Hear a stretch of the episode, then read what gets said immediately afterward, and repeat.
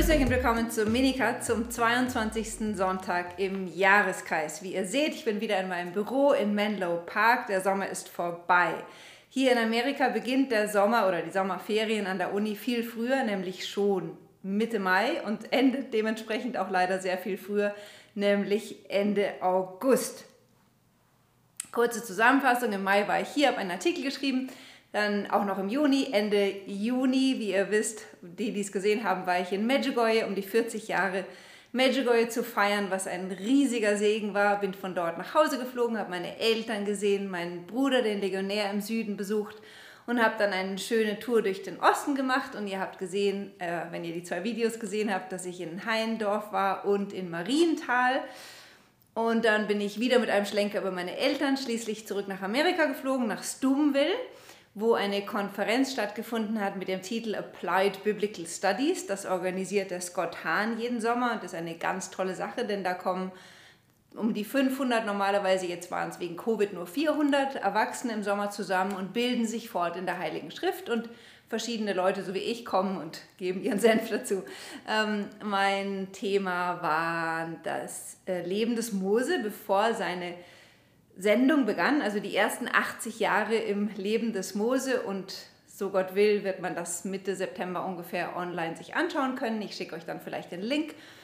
Und dann bin ich zurück hierher, habe meine Vorlesung ein bisschen vorbereitet und dann wieder nach New Mexico zu den Mutter Teresa Schwestern nach Gallup. Und Gallup ist die Hauptstadt der äh, Indianerreservoire.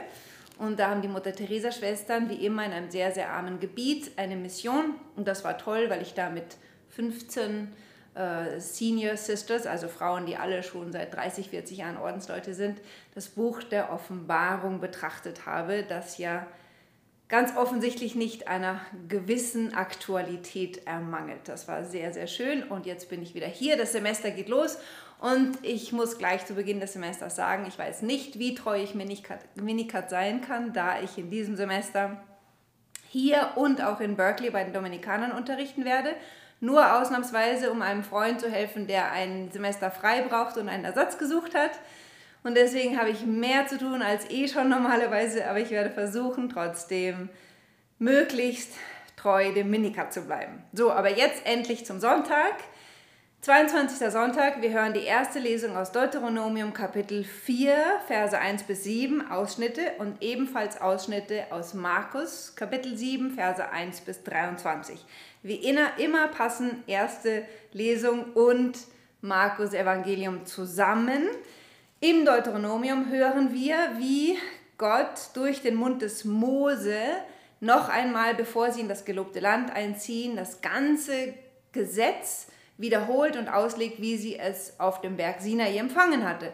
Und da heißt es unter anderem, ihr sollt dem Wortlaut dessen, worauf ich euch verpflichte, nichts hinzufügen und nichts davon wegnehmen.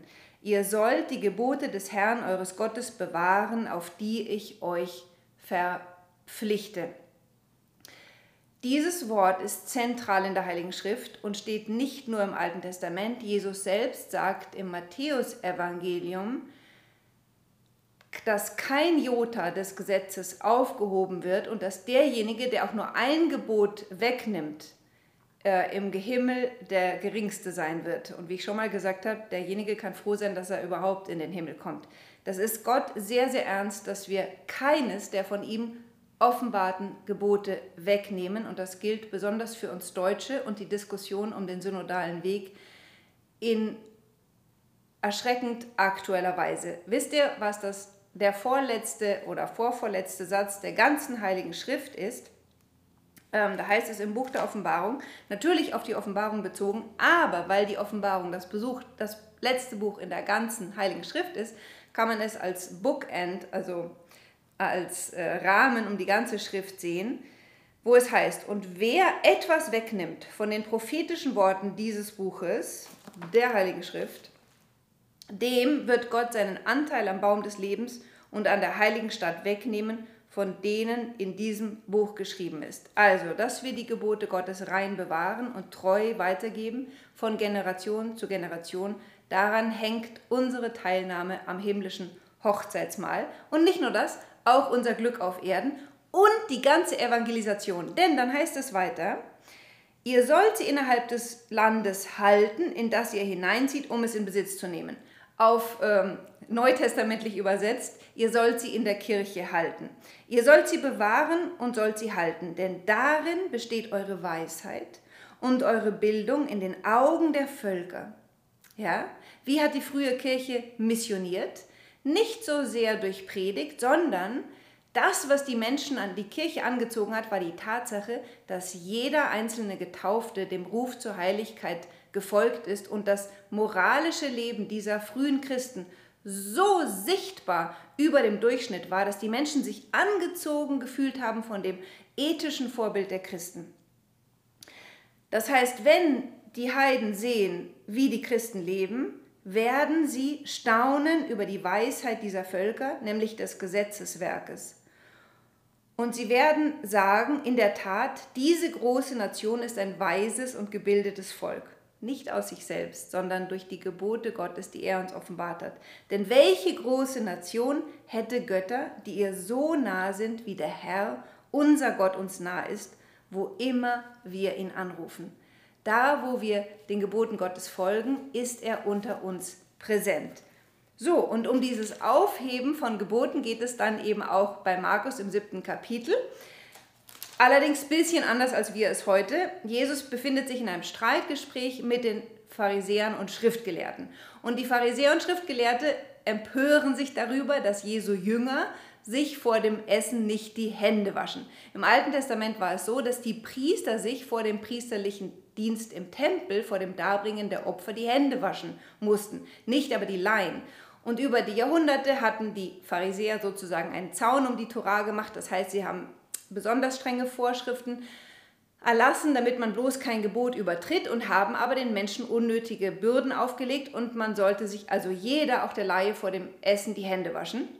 Und an dieser Kleinigkeit halten sie jetzt Jesus fest, obwohl das, wie gesagt, in Gottes Gebot nicht vorgeschrieben worden war. Und dann bleibt, wird äh, am Sonntag eine kleine Passage ausgelassen, in der Jesus erklärt, wie die Pharisäer ähm, neue Gesetze erlassen, durch die mehr Geld in den Tempel kommt, aber dafür müssen dann die sagen die Pharisäer den Leuten, sie müssten Vater und Mutter kein Geld mehr geben, was natürlich ein direkter Verstoß gegen das vierte Gebot ist, dass man nämlich die Eltern ehren soll und sich demnach auch im Alter um die Eltern kümmern. Okay, also Jesus streitet mit den Pharisäern und sagt ihnen, ihr habt das Gebot Gottes aufgehoben und menschliche Traditionen an die Stelle gesetzt. Das Erschreckende ist, dass wir in der heutigen Zeit genau das Gleiche erleben, nur auf andere Weise. Jetzt interpretieren wir die zehn Gebote um, ganz konkret. Wir heben das Scheidungsverbot auf, indem wir behaupten, man dürfte wieder heiraten.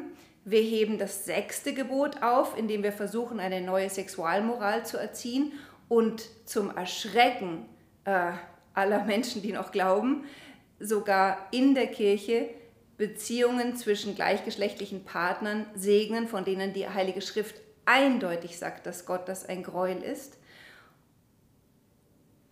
Und das steht nicht nur im Alten Testament, sondern auch bei Paulus. Ja, lest mal Römer 1, 19 fortfolgende. Da ist unmissverständlich klar, was Gott davon hält. Und jetzt gehen wir sogar so weit, dass wir Kinder in der Schule verunsichern, ob sie männlich oder weiblich sind, während die Heilige Schrift eindeutig sagt, Gott hat den Menschen männlich und weiblich geschaffen und nicht als erstes, zweites, drittes oder 32. Geschlecht. Der Mensch sucht sich seine Geschlechteridentität nicht aus, sondern Gott hat sie in die Schöpfung in uns hineingelegt und das ist etwas sehr Gutes, männlich oder weiblich zu sein. Und nur wenn ich mein eigenes Geschlecht umarme, werde ich meine Erfüllung finden. Und deswegen ist es ein solches Verbrechen an den Kindern, wenn wir sie in ihrer sexuellen Identität verunsichern. Damit rede ich natürlich nicht über die 0, so und so viel Prozent, die mit einem Geburtsfehler auf die Welt kommen. Das ist ein ganz anderer Fall. Aber wo das nicht der Fall ist, müssen wir den Jugendlichen helfen, ihre Identität zu umarmen. Okay, was sagt jetzt Jesus den äh, Jüngern? Und das ist auch wahnsinnig wichtig für uns und aktuell. Er sagt nämlich, nichts, was von außen in den Menschen hineinkommt, kann ihn unrein machen, sondern was aus dem Menschen herauskommt, das macht ihn unrein. Die Leute verstehen nicht, was er meint. Er kommt mit den Jüngern nach Hause und jetzt erklärt er ihnen, wie wir das schon öfter gesehen haben. Jesus redet oft außerhalb in Parabeln. Zu Hause, Bild für die Kirche, erklärt er ihnen, was er gemeint hat. Und er sagt, ihr, meine Jünger, begreift auch ihr nicht, versteht ihr nicht, dass das, was von außen in den Menschen hineinkommt, ihn nicht unrein machen kann? Denn es gelangt ja nicht in sein Herz, sondern in den Magen und wird wieder ausgeschieden. Damit erklärte Jesus alle Speisen für rein. Weiter sagt er, was aus dem Menschen herauskommt, das macht ihn unrein. Denn von innen, aus dem Herzen der Menschen, kommen die bösen Gedanken. Ich komme gleich zu der Stelle zurück. Im Buch der Sprüche, Kapitel 4, Vers 23 heißt es, mehr als alles hüte dein Herz. Und das ist das, was Jesus uns an diesem Sonntag als Hausaufgabe gibt. Wir sollen an unseren Herzen arbeiten, denn das ist das Einzige, was entscheidend ist. Aus dem Herzen des Menschen kommen die bösen Gedanken, Unzucht, Diebstahl, Mord, Ehebruch, Habgier, Bosheit, Hinterlist, Ausschweifung, Neid, Lästerung, Hochmut und Unvernunft. All dieses Böse kommt von innen und macht den Menschen unrein. Wenn es euch in diesen Tagen so ergeht wie mir, man schaut in den Fernseher und man erstarrt fast wie die Maus vor der Schlange, weil so viel Unheil in dieser Welt geschieht. Wir haben alle unsere Augen auf Afghanistan gerichtet und das Grauenhafte, was dort geschieht. Wir sehen, was gerade in Haiti geschehen ist. Wir haben im Sommer selber eine Flutkatastrophe erlebt. Wir sehen auf der ganzen Erde äh, schreckliche Waldbrände, also von Erdbeben über Waldbrände, über Flutkatastrophen. Wir haben alles, wovon die Heilige Schrift redet. Was sagt die Heilige Schrift? Gott spricht zu uns durch diese Katastrophen, denn da, wo der Mensch sich von Gott entfernt, dort erhebt sich die Natur gegen den Menschen. Und wenn du dich fragst, so wie ich, was kann ich tun? Ich kann nicht nach Afghanistan gehen und Menschen retten. Ich kann nicht in, nach Russland fliegen oder nach Kalifornien und Feuerbrände löschen. Das Entscheidende, was wir tun können, und das ist noch wichtiger als jeder Klimaschutz, ist, dass wir in unserem Herzen aufräumen. Das ist das Privileg des Christen, dass wir die Weisung Gottes kennen und dass wir wissen dürfen, dass wenn wir mit der Gnade Gottes unsere Herzen in Ordnung bringen, dass dann wieder die Gnade Gottes, das Licht Gottes, die heilende Kraft Gottes in die Schöpfung kommen kann. Ja, es gibt Gott ist unser Heiland und Gott will die Schöpfung heilen, aber er sagt uns genau, wie das funktioniert. Es geht durch das Herz des Menschen. Das Herz des Menschen muss in Einklang mit seinem Schöpfer sein. Und wenn es das ist, dann verwandelt sich die ganze Schöpfung wieder in ein Paradies. Und deswegen ist das Allergrößte, was wir tun können zum Schutz der Schöpfung, ja, natürlich äh, ist es gut, wenn wir mit Elektroautos fahren und alles tun, was in unserer Macht steht, äußerlich, um den Klimawandel abzuhalten. Aber noch viel, viel wichtiger ist, dass wir hier dringend aufräumen und nicht nach außen gucken und andere Leute anklagen. Schauen wir also, was Jesus uns sagt. Seine Lehre ist, räume in deinem Herzen auf. Und da müssen wir ehrlich sein, wir finden alles, was hier aufgelistet wird, in unseren eigenen Herzen wieder. Denn was sagt der Herr? Aus innen, aus dem Herzen des Menschen kommen die bösen Gedanken. Und im Griechischen ist dann wahrscheinlich ein Doppelpunkt.